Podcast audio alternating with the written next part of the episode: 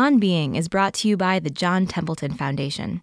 The Templeton Foundation supports academic research and civil dialogue on the deepest, most perplexing questions facing humankind. Who are we? Why are we here? And where are we going? To learn more, please visit templeton.org. The Templeton Foundation. Stay curious.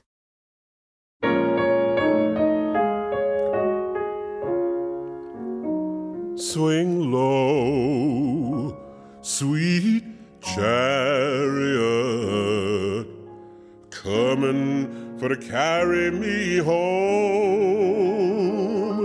Swing low, sweet chariot. I said it's coming for to carry me home. This hour, an exuberant experience of conversation and singing the spirituals.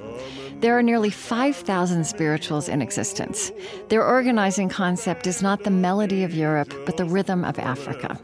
They were composed by slaves, bards whose names we will never know, and yet gave rise to gospel, jazz, blues, and hip hop.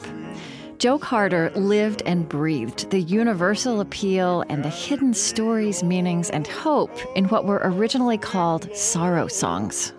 What we're talking about is human suffering and how do we survive when the worst happens? What are the mechanisms? I can sing Motherless Child in Siberia. They know what it means. They've been through hell. I can go to Scotland and Ireland and Wales and sing these. They understand the sentiments.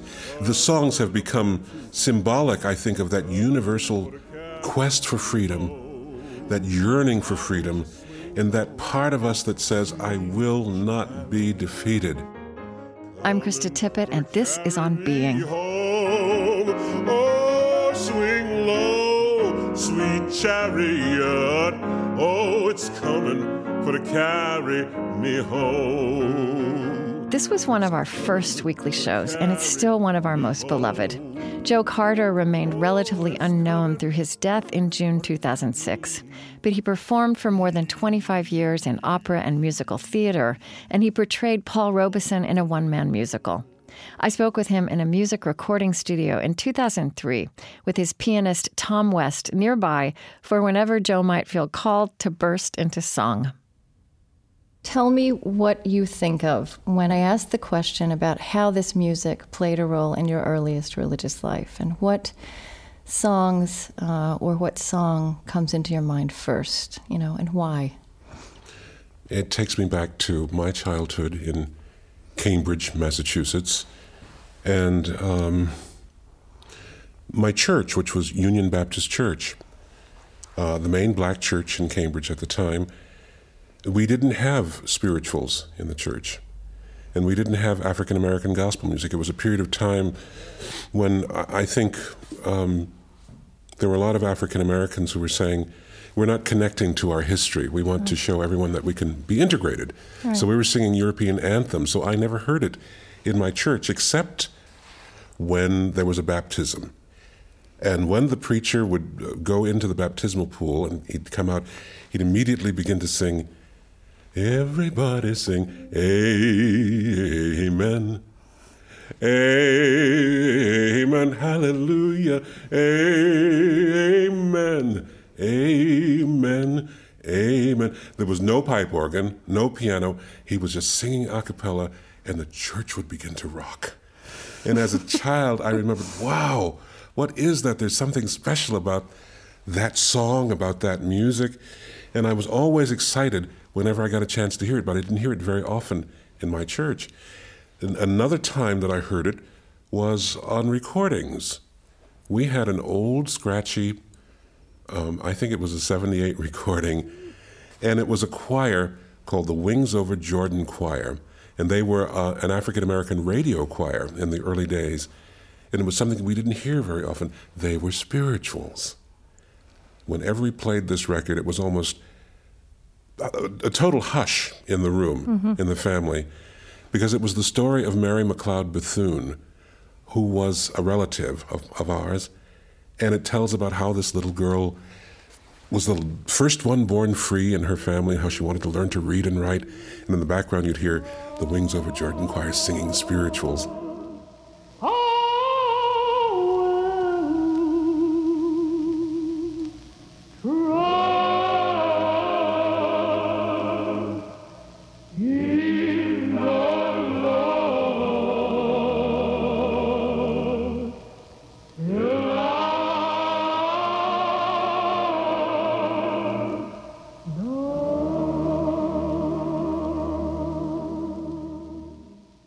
So somehow, it was during those experiences I realized there was something very special about this music that was different than, than jazz, blues, and rock and roll, which we played on the record player, or even some of the gospel songs. This was something that was that was even more powerful. Mm-hmm. And I think I had um, I, I, developed a real desire um, to learn about it. So tell me, what years are we talking about? When were you when were you born? When were you growing up? I was born in 1949. Okay. So I was a child of the 50s and the 60s. And um, then the civil rights movement came along, and then everyone was singing spirituals. and in Cambridge, we had all the folk singers. And when I was 15 years old, I, I got into um, a, a, folk singing duo with my best friend at the time, with David Letvin, who's Jewish. And David told me, um, Joe, your people have wonderful music. And, and this was the first time some, I'd ever heard someone say that. And so he wanted to come to my church to hear the music. So he came to Union Baptist Church on a Sunday morning and heard Bach. He said, Joe, that ain't it. and so I began to search for places that I could share this music with David and hear it myself. And so we would go um, into the ghetto in Boston and we'd go around little storefront churches and we'd, this is it, this is it. You hear the tambourines beating and the people, oh, yeah, yeah, yeah. Oh, gosh. Well, there's so much I want to pursue here. It's First of all, it's very intriguing to me that you started on that journey with a Jewish friend because I think so many of the stories that the spirituals captured came from the Absolutely. Hebrew Bible, the yeah. story of yeah. the Exodus. Yeah. And we had a folk singing duo, David and I, called the Dithyrambic Duo. and we sang you know, this train don't carry no gamblers, and some of these songs that were popular in the '60s, and that was uh, that was kind of a beginning. Tell me what your family's connection was with the world in which the spirituals um, were created, which was the world of, of black slavery. And I think it's only as an adult I really began to understand that, because my parents were very careful not to talk about their pains mm-hmm. and the things that the ancestors went through, because they didn't want us to grow up with so called a, a chip on our shoulders. They wanted us to be free and to realize that prejudice was an evil thing and we must not let it be found in us. But later I realized my grandparents were born right after slavery. So all of my grand, great grandparents were born slaves. My grandparents grew up on the plantation. My parents, as children, were on the plantation as mm. sharecroppers mm. and moved to the north mainly to flee the persecution of racism and brought us to a place that was an international community. And every once in a while, I would hear my mother or my father singing a little song very quietly. They wouldn't sing openly. Or my grandparents, and I'd say, "What's that song?" "Oh, nothing, nothing, nothing." you know. Do you think that these were songs that you know that they really carried around inside them? Maybe they yeah, they, they were. weren't consciously humming them, or I think they they heard them from their parents and their grandparents, and they they just were songs that they sang for comfort. Mm-hmm. You know. So I think, and it was only as I as I prepared to speak with you that we celebrate this music now, right? Mm-hmm. American mm-hmm. culture as a whole celebrates this yeah. music. We don't think very hard or very often about where they came from and how that is speaking to us also through this music. Um, and it was also as I started to prepare this that you know this question that James Weldon Johnson raises in that in the book that you gave me from mm-hmm. 1925, a book of spirituals. You know about who wrote this music. The, that there must have been bards. That there were that there were great artists at work. I mean, I'm wondering, did any is there folklore around that um, that came down to you through your family, or is there a memory of that, or you know, what do you think, or what have you learned? Well, I I, I discovered a few things as a, a, a teenager, um, I met a woman by the name of Jessie Anthony, who was, I think, she was over 80 when I met her. And somehow Um, she was coming to our church, and uh, we young people would go to her house to collect her to bring her to church and so on. Well, here was an African American woman whose parents were slaves mm-hmm. in Virginia, and she sang the spirituals. And she'd heard me sing in church, so she, she just sort of took me under her wing and she was going to teach me these songs. And she had a suitcase full of stories um, that she had collected over the years of the spirituals. And she would tell me, she'd say, Child, when they sang this song, this is what they were talking about, you know? Oh. A lot of people don't know this. And she had stories for every song. Okay, tell me a story. One of the stories I seem to remember that she told, it was about Emancipation Day had come, and there was a group of former slaves now on an island off the coast of South Carolina, and my parents were from South Carolina, all my family. And uh, they were waiting for the emissary of the government to arrive in his little boat to tell them that they had received the deeds to their land because the government had promised them not only freedom, but 40 acres and a mule. And so this was going to be a great, wonderful day. And the former slaves had gathered together on the island waiting um, with bated breath, and finally they saw the boat of the officer approaching, and they could tell even from the distance that his face was not happy and his countenance was somewhat sad. And they said there was a groan that just came from the crowd, and one of the older women from the crowd just stood up and began to make up a song on the spot.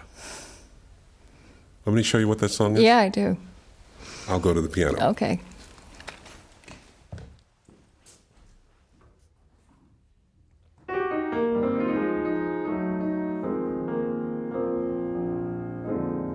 She sang. Nobody knows the trouble I've seen. Nobody knows but Jesus. Nobody knows the trouble I've seen. Glory.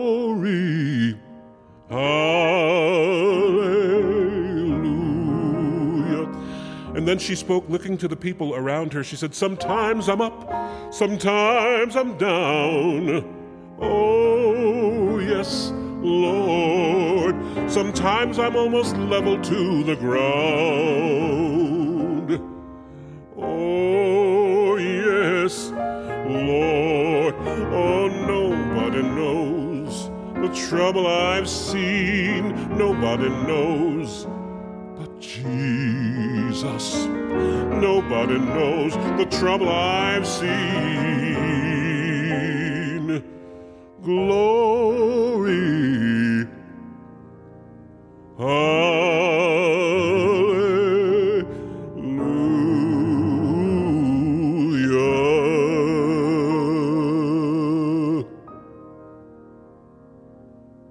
And sorrow songs is that what the spirituals were called? Yeah, that's what routinely, and and it does connote it connotes what's in the music, but it connotes something different from the title spiritual. Mm-hmm. Because they were exp- uh, the expression of the great pain and the sorrow, but at the same time they were always looking upward. Mm-hmm. They were always reaching. There was always some level of hope, as opposed to the concept of the blues. The blues was just singing about your troubles and there was no hope, but there's always a glory hallelujah someplace saying, oh, and on that glory hallelujah, then we fly. Right. So in the midst of the night, we can fly away to freedom while we're singing these, these songs. This is another.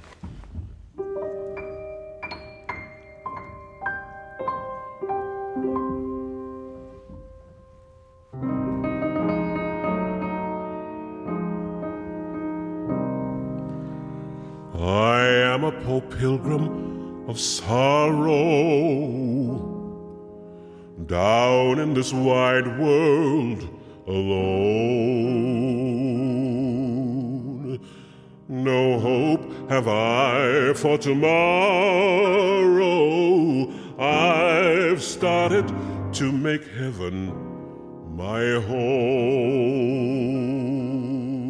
I'm Krista Tippett, and this is On Being. Today, experiencing the hidden stories, meanings, and hope of the spiritual. This is one of our earliest and most beloved shows with the late singular musician and humanitarian Joe Carter. called heaven, and I've started to make heaven my home.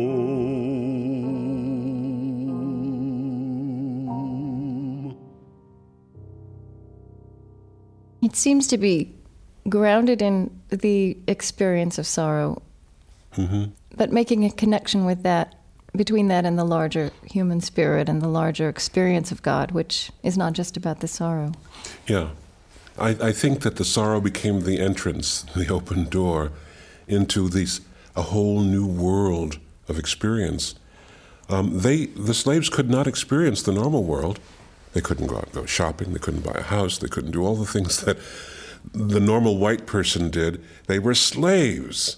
You know, they were whipped and they had chains, and they found a secret door to take them into that world where the tears are wiped away. But the tears are cried first, aren't they? Yeah. You know, you talked about the, the secret power of these songs, and, and I think so much of what we're learning now in our advanced day is how important it is to embrace suffering in life in order to move forward. Mm-hmm. Yeah. And maybe they did not have a choice. No, they but didn't. there's it's almost like there's healing in that moment, even though it doesn't take the pain away. You know? And that's one reason I think that African American religion and culture has become so powerful in the world. One of the things that I think about when I think about this body of music, I, I realize that it was the foundation for most other American music. Right. you know, and and this music has changed the face of music in the 20th century. And the story behind the creation of the spirituals, it's really it's a miraculous story. Normally, when you hear the story of African American music in a documentary or something, you go back to Ella Fitzgerald or Louis Armstrong. Yeah. And I say, well, that's that's great, but you, if you really want to know the story behind the story, find out who Louis's grandmother was and what she was singing. What were the songs he learned when he was a baby, and what, what were the messages of those songs? And so, and the thing that we find is that in the midst of all of the most horrible pain, some of these powerful individuals lived transcendent, shining lives. They were able to rise up above. I mean, they were able to be loving and forgiving in the midst of it all. Mammy was taking care of Master's baby. It was Mammy, not Master's wife, that was nursing that little baby. Mammy could have poisoned the child. She could have smothered the child. But she loved that child like it was her own child. Because there was something in her faith that said, You're supposed to be loving. You're supposed to be kind. You're supposed to be forgiving. And there's no excuse if you are not. We have songs like, uh, the, the interesting thing, you don't find mean spirited sentiments in the spirituals. They're Right. the most noble sentiments. Now, you, you find a song like this It's me, it's me, it's me, oh Lord, standing in the need of prayer. Not my brother, not my sister, Yeah. not the preacher, not the deacon, not the doctor, not the lawyer, not the master. Wait a minute. These are people who were victims. They were in the midst of the most horrible situation, but they said, I'm taking responsibility for who I am today. And it's me standing in the. I'm the one that has the proud heart today. Come and fix me. Okay, and I mean, again, you I mean, this is not only sound theology and psychology, it's extremely mature s- spirituality, right? Yeah. What was it that, that came together in the lives and the spiritual sensibility of those slaves that, that connected them so powerfully to really, those are the best attributes of Christianity that you're talking about. They're not often practiced. You know, James Weldon Johnson talked about this as, you know, the verging of the spirit of Christianity with the vestiges of African music or, or an African sensibility. I mean, do you have any ideas about what made that such a special fusion? Well, I've thought about it a lot. Yeah. And, and one thing that uh, occurs to me, if we go back to, to the cultures of the slaves that came from many different African nations and languages, but one thing they had in common was they believed in a supreme deity. But they believed he was very busy and very, very holy. And in order to get to him, you had to go through the ancestors. It wasn't very dissimilar to the way Europeans felt with the saints and so on. When slavery took place, and there was also this, this concept that you commune with deity with magic shining songs. If your songs come forth with great fervor, you not only reach deity, but deity comes and possesses you.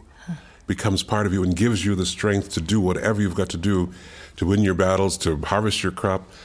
And when people were taken suddenly as slaves, when they were literally kidnapped from their normal lives, whatever those lives were, they were taken away from the land of their ancestors.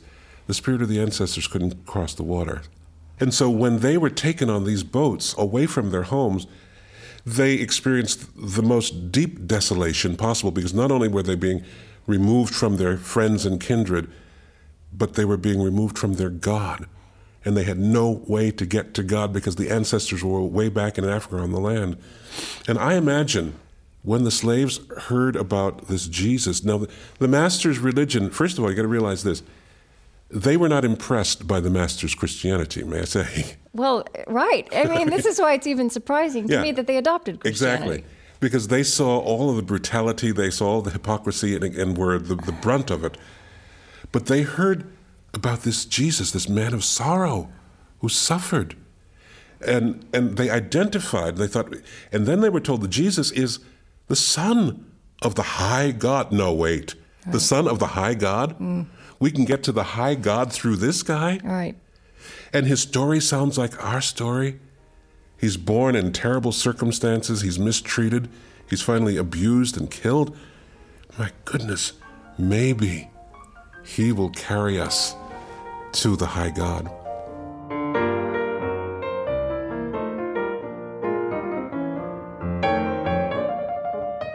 After a short break, more conversation and song with Joe Carter. Subscribe to On Being on Apple Podcasts to listen again anytime and discover everything we create. Watch your feed in coming days. We're going to be releasing the songs Joe is singing this hour for you to download.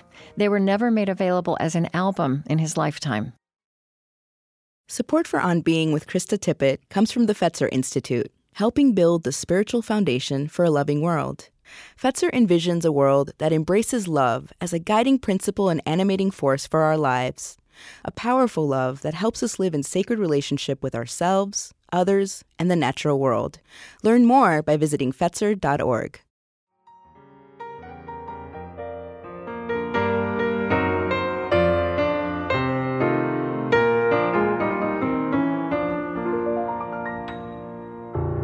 I'm Krista Tippett, and this is On Being.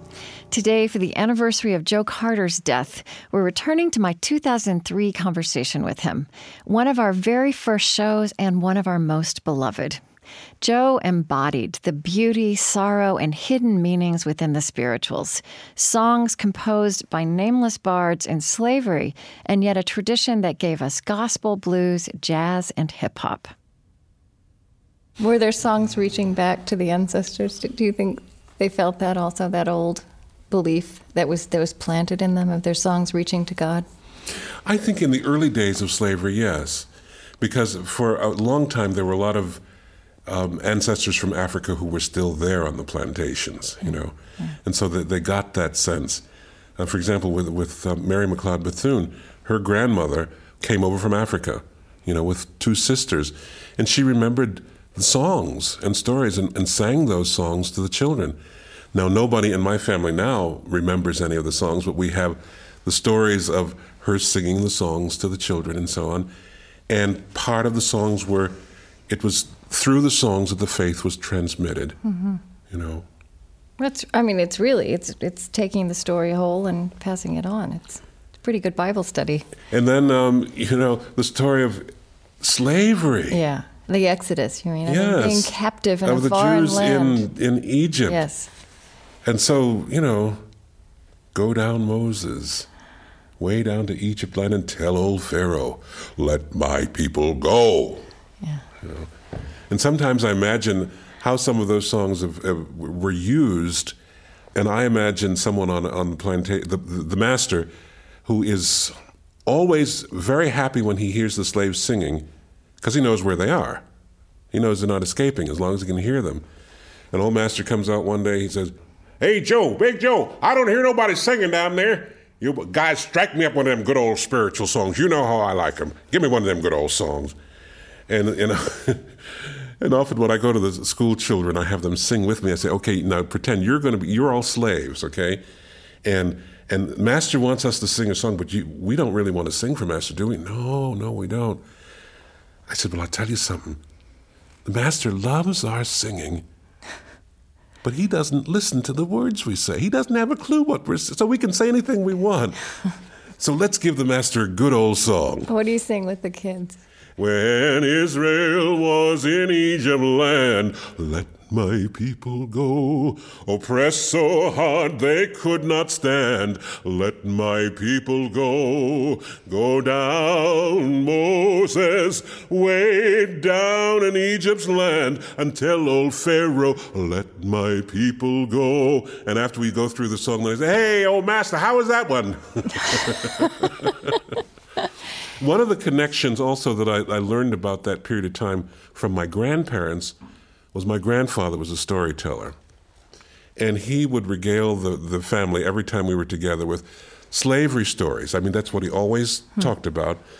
And there was a slave by the name of John who was the star of all of these stories. Right. And you never knew whether the story was true or not, but it was always funny and it got your attention. And Grandpa was a good storyteller but there was also always a moral at the end of the story. But the one theme that went through all of these stories was the end of the story was that John had outsmarted the master. He was always ahead of the master. So there was this concept the master doesn't really understand us. Um, we play a role for him, and he sees us in a certain way, and we'll play that role as much as we can so that we won't get whooped. So we've got to understand his thinking, but he can never understand our thinking. And so the spirituals were all, all of the spirituals, all of the songs were masks, mm-hmm. As well as, you know, the, these transcendent, wonderful moments. They were also um, signals for escape. Um, for example, with it, we've got to do another song. Which goes right along with what I was just. Yeah, okay, good.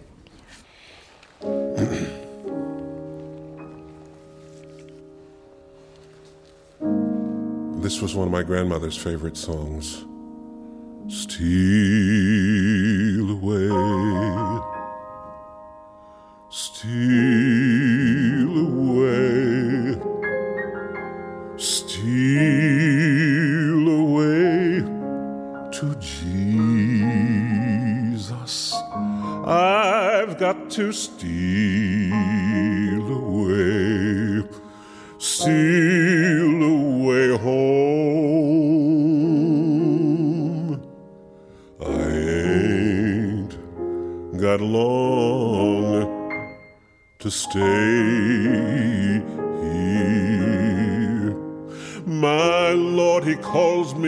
He calls me by the thunder. The trumpet sounds within my soul.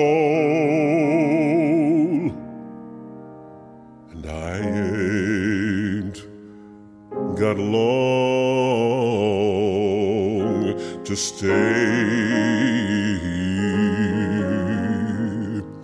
Green trees are bending, Pocinna stands a trembling. The trumpet sounds within my soul. And I ain't, I ain't got long to stay, to stay here.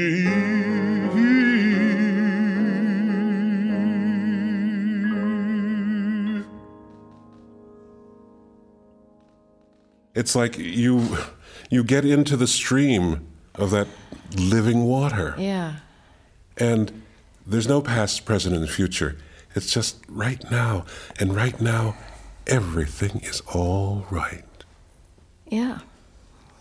You know, there, there's a story about Elijah, I think, and um, the woman whose son uh, died, and she had received this son in a special, as a miracle actually and the prophet told her that she was going to have this son at a certain time, and she did.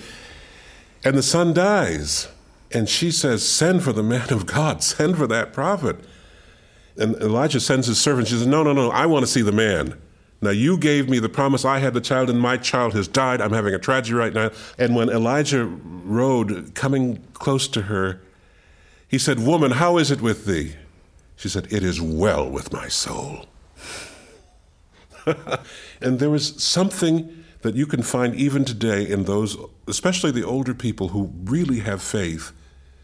You say, How are you doing? And you just see that smile. And, and it doesn't say that I'm doing okay. It doesn't say that everything's okay in my life. Sometimes they'll say, I'm blessed. Sometimes they'll say, It is well. You know, so the sense of well-being does not depend on whether things are good or bad or up or down. Because if we had to live that way as slaves, we would constantly be buried underneath the ground because the circumstances were so horrible and so bad. We had to find, as I say, that secret door. Hmm. Mm-hmm. We talked about how there was this subversive power of the words of the spirituals, saying things which really contradicted the, the interests of the masters, for example. But also, I think there there were more overt codes and real practical references in some of the spirituals. And give me an example of that, where there was almost this Steal secret away language. to Jesus. Yeah. and, and when someone said, I ain't got long to stay, everybody knew, hey, I'm going to be escaping tonight and I want you to be supporting me. Someone is going to meet us on the other side of the river. Green trees are bending Poor sinner stands a trembling. And maybe they had a signal where someone would shake a leaf in a, a branch of a tree across the river, and, and, and, you would go on to safety to the Underground Railroad, hopefully. Um, Swing low, sweet chariot, coming for to carry me home. Um, I looked over Jordan. What did I wait, see? Wait, wait, wait. Swing low, sweet chariot. What's going on there that's not overt? Well, first, Swing Low, Sweet Chariot was a death song. Right. As most of them were in some way. Yeah. And it was often sung when a child died. And it was a way to evoke one's dignity, to say, even though I'm a slave, if God has to send a golden chariot down from the sky, I'm going to have dignity. My child's going to have dignity. I looked over Jordan, and what did I see? A band of angels coming after me, coming for to carry me home. But then later you get, um, if you get there before I do, tell all my friends I'm coming up there too. And so the master never knew what they were singing I, about. I did not know that. yeah. And so I think at some point someone realized maybe I don't have to die in order to have a little heaven. Right. Freedom. And of course, um, they thought that if they got to the Mason Dixon line and crossed, they would have true freedom. And then, unfortunately, they got across the Mason Dixon line and still found there was oppression and found that somehow they had to revert back to the original spiritual meanings of the song because the political meanings never delivered them. Mm.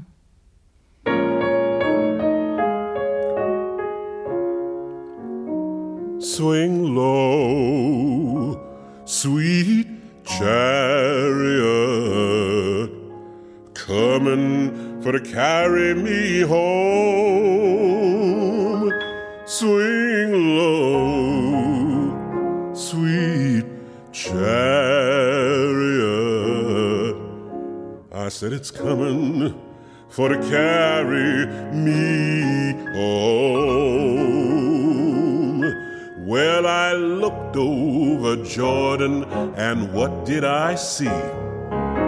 Coming for to carry me home. Well, it was a band of angels coming after me, coming for to carry me home. If you get to there before I do, coming for to carry me home. Tell all my friends I'm coming up there too coming for to carry me home. Why don't you swing low, sweet chariot? Coming for to carry me home. Oh, swing low, sweet chariot. Oh, it's coming for to carry me home. It's coming for to carry me home Oh, it's coming for to carry me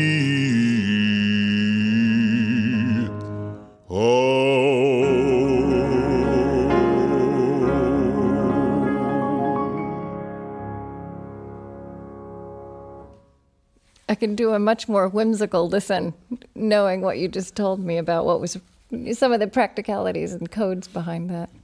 And I think there was so many of the songs, um, even Wade in the Water, God's going to trouble the water. Um, another image of people going to the river to be baptized and also going to the river to escape to freedom. And the story was that a certain season the angels would come and trouble the water, as they say, which I don't know, they put their wings in or their toenails or whatever. But whatever happened, once they touched the waters, if you got in the water and you were sick, you'd be healed. And so here's this guy, um, 38 years he's been going, and Jesus comes by and says, What's your problem? He says, Can't you see I'm, I'm a lame man? And every time the, angels come to trouble the water, somebody gets in before me. And Jesus said, Do you want to be healed? Well, yes, of course I do. Then take up your bed and walk. They loved this story because this was about self sufficiency. We are not victims, we're powerful individuals, and we, we are people of faith. And so they sang. Uh, let me just do a little bit of that song. Yeah.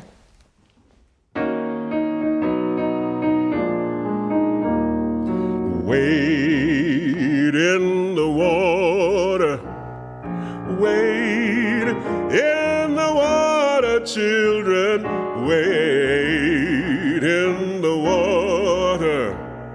God's gonna trouble the water. Who's that a yonder dressed in white? God's gonna trouble the water. Well, it must be the people called the Israelites. God's gonna trouble the water. Children, wade in the water. Wade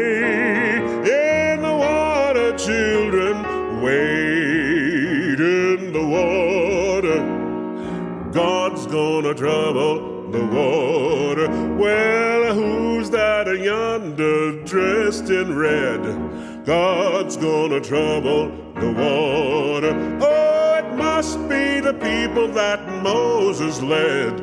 God's gonna trouble the water. Children, wade in the water. Wade in the water, children, wade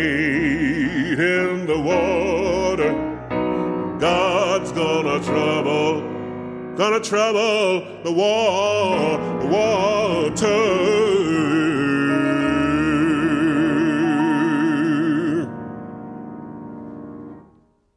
What this makes me think of is how the politics of freedom um, can actually distract from this inner freedom and dignity which the slaves possessed and which we find so expressed in its music And, and maybe in, in the same sense that sometimes religion can distract from spirituality. You get a structure, a Mm-hmm. You form, get a structure, right. you get a program, and somehow, after a while, the real thing is as elusive as it is the Holy Grail. Right. And and you can lose this sense that these slaves who created this music obviously had that at every, every moment they were full of grace, right? All was well with their souls, no matter what was going on around them, no matter what rights they had or what their legal status was. Now, it, it, it must be said that there were certainly slaves who were trying to escape, um, slaves who were um, willing to um, get involved in revolution and um, insurrection and so on. But I think the larger community had a spiritual identity that, that guided them.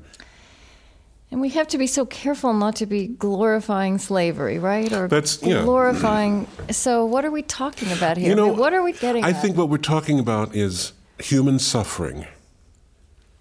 And how do we survive when the worst happens? What are the mechanisms? And I think that African Americans have shown the world, and other peoples have done it too. Other peoples are doing it all the time. And it's the same process. It doesn't matter who the people are, it doesn't matter whether the song is an actual song of notes and music um, or whether it's uh, the, the spirit of a people expressed in um, some other way. But you find, for example, when I sing these songs, um, I can sing Motherless Child in Siberia. They know what it means. They've been through hell. I can go to Scotland and Ireland and Wales and sing these. They understand the sentiments. As a matter of fact, you go to, to Wales right now, you'll find African American spirituals in Welsh in the Welsh hymn book, part of their worship, you know. So the songs have become symbolic, I think, of that universal quest for freedom, that yearning for freedom, and that part of us that says, I will not be defeated. Let me do a little bit of Motherless Child, mm-hmm. and I'll, I'll, do this one. Um, That's the one I was humming at my computer this morning as oh, I was really? making notes for this. I'm not sure why.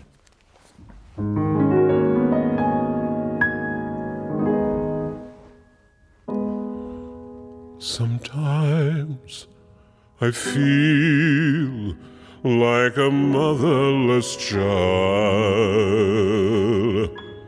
Sometimes I feel like a motherless child. Oh Lord, sometimes I feel like a motherless child. Oh Lord from home,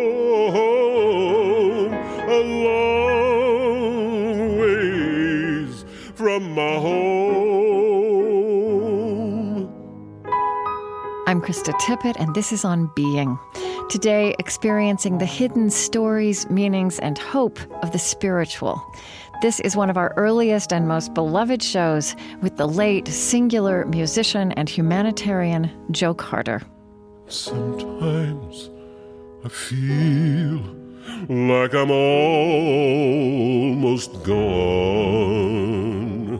The paradox of the spirituals in their context of slavery was that they gave themselves over, in some sense, to to suffering and to the hardness of life and to, to really to an essential powerlessness. You know, this this is where we are, this is where we live. And but there was an and. And I am beloved, I'm graced, I am blessed, I have dignity, I'm alive. And what I experience now is not all there is, right? You know, there's there's a surrender and there's an incredible power at the same time in the spirituals. And I don't know, when life is sort of halfway better, maybe the surrender goes away and the power is diminished too. Does that? Am I making any yeah, sense? Yeah, I, I, think it's, is, you know that that's one of the horrible problems that we have to deal with with the, the whole issue of, of, of, progress. Right. You know, because in the process we may lose something. But you know something? Because I've been living with these songs, these songs have become the strength of my life.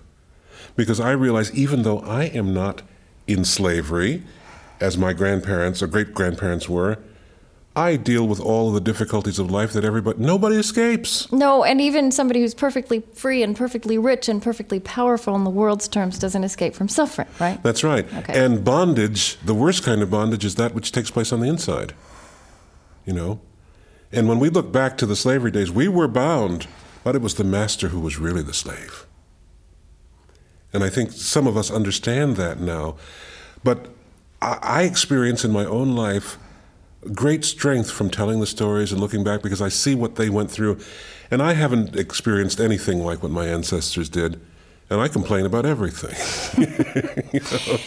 um, I wonder if it is it all disturbing to you that this music, with its sensibility, has, you know, is considered now to be a defining part of American culture as a whole. You could say maybe that it's been co-opted, embraced, does that bother you? Because that necessarily takes it out of its context, doesn't it? I mean, is it okay for a white person to celebrate this as much as. Well, I think it's a good question. And, um, and my answer is this when any music or art uh, becomes this transcendent thing that helps people through, it, it then becomes the property of the universe, it becomes the property of the world. And to tell the story of the spiritual it's not an African story. It is an African American story. It's the blending of the two cultures. And the fact that um, George Gershwin was influenced greatly by the spirituals, you know, I think it's a wonderful thing that this man could reach out of his neighborhood, go down to South Carolina and listen to the elders sing and come back and say, This is a treasure. Hmm. and then translate that through his genius and give to the world as so many others have. And I mean, even there are many European composers like Dvorak who were influenced by this music. And today, I think it's true with any kind of art. There has to be the sensitivity of the person who is observing and participating. And some people don't get it, no matter what you do. and there are other people you don't have to say anything; they get it from the get-go. You know, yeah. and I think that one of the things I, would say about the, the development of African American music and culture, the powers that be found it much more attractive to promote the blues and to promote the image of the black man singing the blues with a bottle of wine in his back pocket, singing about less than noble sentiments. While we had this whole treasure, and the Paul Robesons and the Marian Andersons and others who came and brought this music forth, they didn't make the big commercial successes. Well, Robeson and, and uh, Anderson did for a while, but they are among the few in order to make a commercial success, you've got to sing soul. You got you've got to get away from anything that is spiritual, and change soul the message. as opposed to spiritual. Yeah, that's interesting. and I, I just have a certain personal feeling about it because we still have a problem because there are still people who don't want to tell the truth about who we are. And if the truth is really told, then you've got to go back and tell the story of the love and the forgiveness and the power of many of the ancestors. They weren't all loving and forgiving. I mean, some of them were mean spirited, some of them, you know, did whatever they had to do, I'm sure. But as a, a national identity, this music became the embodiment of a spirit of goodwill, a spirit of forgiveness, a spirit of I'm going to survive no matter what. Mm, dignity. I mean, that's a word yeah, that keeps coming yeah, up. Yeah. Yeah. And by the way, this woman that I told you about, Jessie Anthony, she was the most dignified soul I'd ever met. The last time I saw her, she was, I think, 88 years old. Her parents were born slaves. And she began to sing the spiritual. She began, she sang in Boston Public Library. She sang at Harvard, demonstrating the music. She said, Joe? I said, Yes, Miss Anthony. She said, I want you to go into my bedroom and look under my bed and tell me what you see there. And so I went into bed. I said, You got a suitcase? She said, Yes, I do, child. I said, What's in the suitcase? And she smiled, she beamed at me. She said, In that suitcase, I've got my going home clothes. Oh, I got a beautiful dress in there. Jesus is coming for me any day, don't you know, child? And she just started laughing. I'll never forget that image. Here was someone who had gone through all of the changes in culture and society and now was living in an elder apartment complex in Boston, all of her children in Washington, D.C., and everything. And she was still singing her songs and she was holding her head up high every place she went. You know, she was the kind of person who just commanded your respect. And when the young people, when, whenever we'd go to her house, she would tell us the stories of these songs and everything. And then she would always end singing one little song. Give me a C, Tom. And she'd sing, Children, if you don't remember anything I've told you, if you don't remember any songs that I've sung for you, I want you to remember this one. Be ready when he comes. Be ready when he comes. Be ready when he comes. Oh Lord, he's coming again so soon. Now, Joe, you be ready, don't you know? Thank you so much, Joe Carter. It is my pleasure to be here. Thank you. Let the work that I've done speak for me. Let the work that I've done speak for me. When I come to the end of this road, and I lay down this old heavy load. Let the work that I've done speak for me. Joe Carter was a teacher, performer, and traveling humanitarian. He died at the age of 57 of leukemia on June 26, 2006. Let the life that I've lived, Lord, speak for me when I come to the end of this road and I lay down this heavy load. Let the On Being is Chris Heagle, Lily Percy, Mariah Helgeson, Maia Tarrell, Marie Sambilay, Erinn Farrell, Laurén Dørdal, Tony Liu, Bethany Iverson, Erin Colasacco, Kristin Lin, Profit Idowu, Kaspatek Kyle, Angie Thurston, Sue Phillips, Eddie Gonzalez, Lilian Vo, Damon Lee, and Jeffrey Bissoy. Special thanks this week to Tom West and Tom Mudge. Our lovely theme music is provided and composed by Zoe Keating. And the last voice you hear singing our final credits in each show is hip hop artist Lizzo. On Being was created at American Public Media. Our funding partners include the George Family Foundation in support of the Civil Conversations Project, the Fetzer Institute, helping to build the spiritual foundation for a loving world.